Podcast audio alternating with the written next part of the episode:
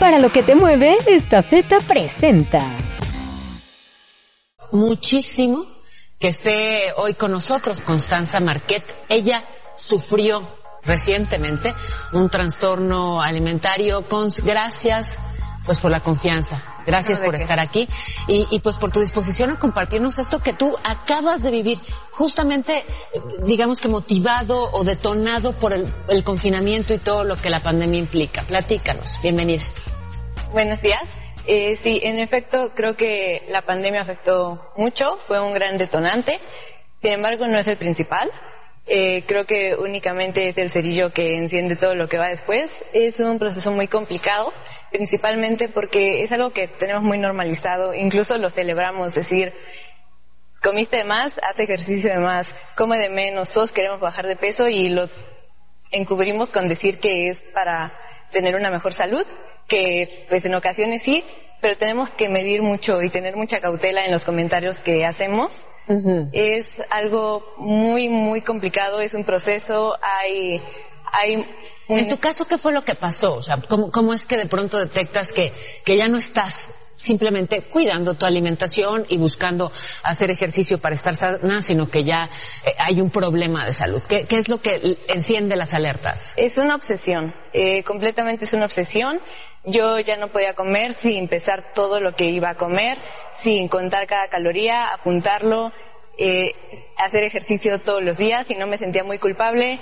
Inclusive todos mis pensamientos estaban enfocados en eso, soñaba con la comida, con contar las calorías de la comida, simplemente se vuelve una obsesión. Y puedes pensar que es normal, que estás planeando tu día, pero no. ¿Cuántos kilos perdiste? Diez en cuatro meses. Diez kilos en cuatro meses y empezó a tener efectos en tu, en tu salud, en tu organismo. Yo en el espejo me veía igual que siempre, no notaba ninguna diferencia. Sin embargo, sí empecé a tener problemas físicos, perdí mi periodo, eh, simplemente me mareaba todo el tiempo, ya no estaba muy cómoda con mi cuerpo, todo el tiempo estaba un poco ida, no me concentraba bien.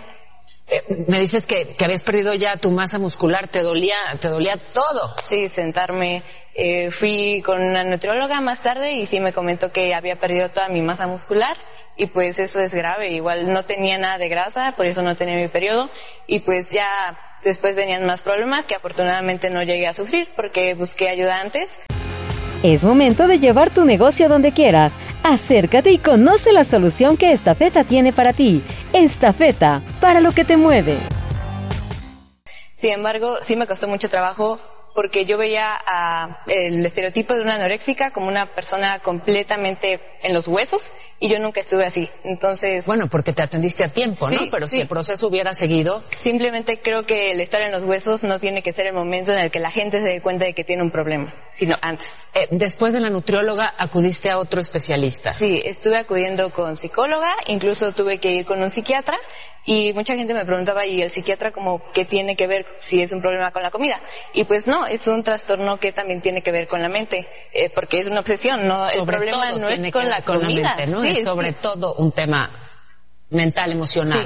Sí. Sí, creo que sobre todo, no quiero las mujeres, pero sobre todo las mujeres que tenemos esta gran presión sobre nuestro cuerpo, tenemos que estar súper atentas de cuando llegamos a tener comportamientos que no son saludables con la comida, con el ejercicio, con cómo vemos nuestro cuerpo y no dejar que pues llegue a extremos. Eh, eh, es el, es justamente el psiquiatra quien, quien te diagnostica la, esta, esta anorexia, pero a ver, importante, tú empezaste con todo esto, vaya, es un cúmulo de factores, pero a través de la red había estos como retos y grupos de vamos a hacer ejercicio muchísimo y vamos a comer poco, etcétera. Sí, creo que cuando empezó la pandemia se puso muy de moda eh, todos estos retos de estar haciendo ejercicio, de comer súper sano, de tener una vida fit, y decían, sí, está súper bien, y todos hacían ejercicio, y pues te puede llevar por un muy mal camino porque a veces gente no son expertos, entonces pues puede ser muy peligroso que se metan con un tema como es la alimentación.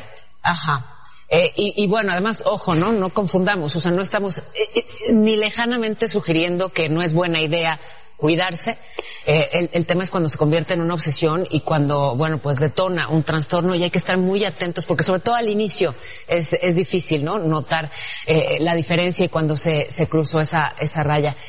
Qué bueno que estás en manos de, de especialistas y gracias por compartir con tu testimonio porque pues muy probablemente hay quienes hoy te están escuchando y, y les les funciona esta información para, para acercarse a un diagnóstico adecuado. Justo eso espero que alguien, solo una persona se sienta identificada y diga, voy a pedir ayuda. ¿Cómo estás ahora?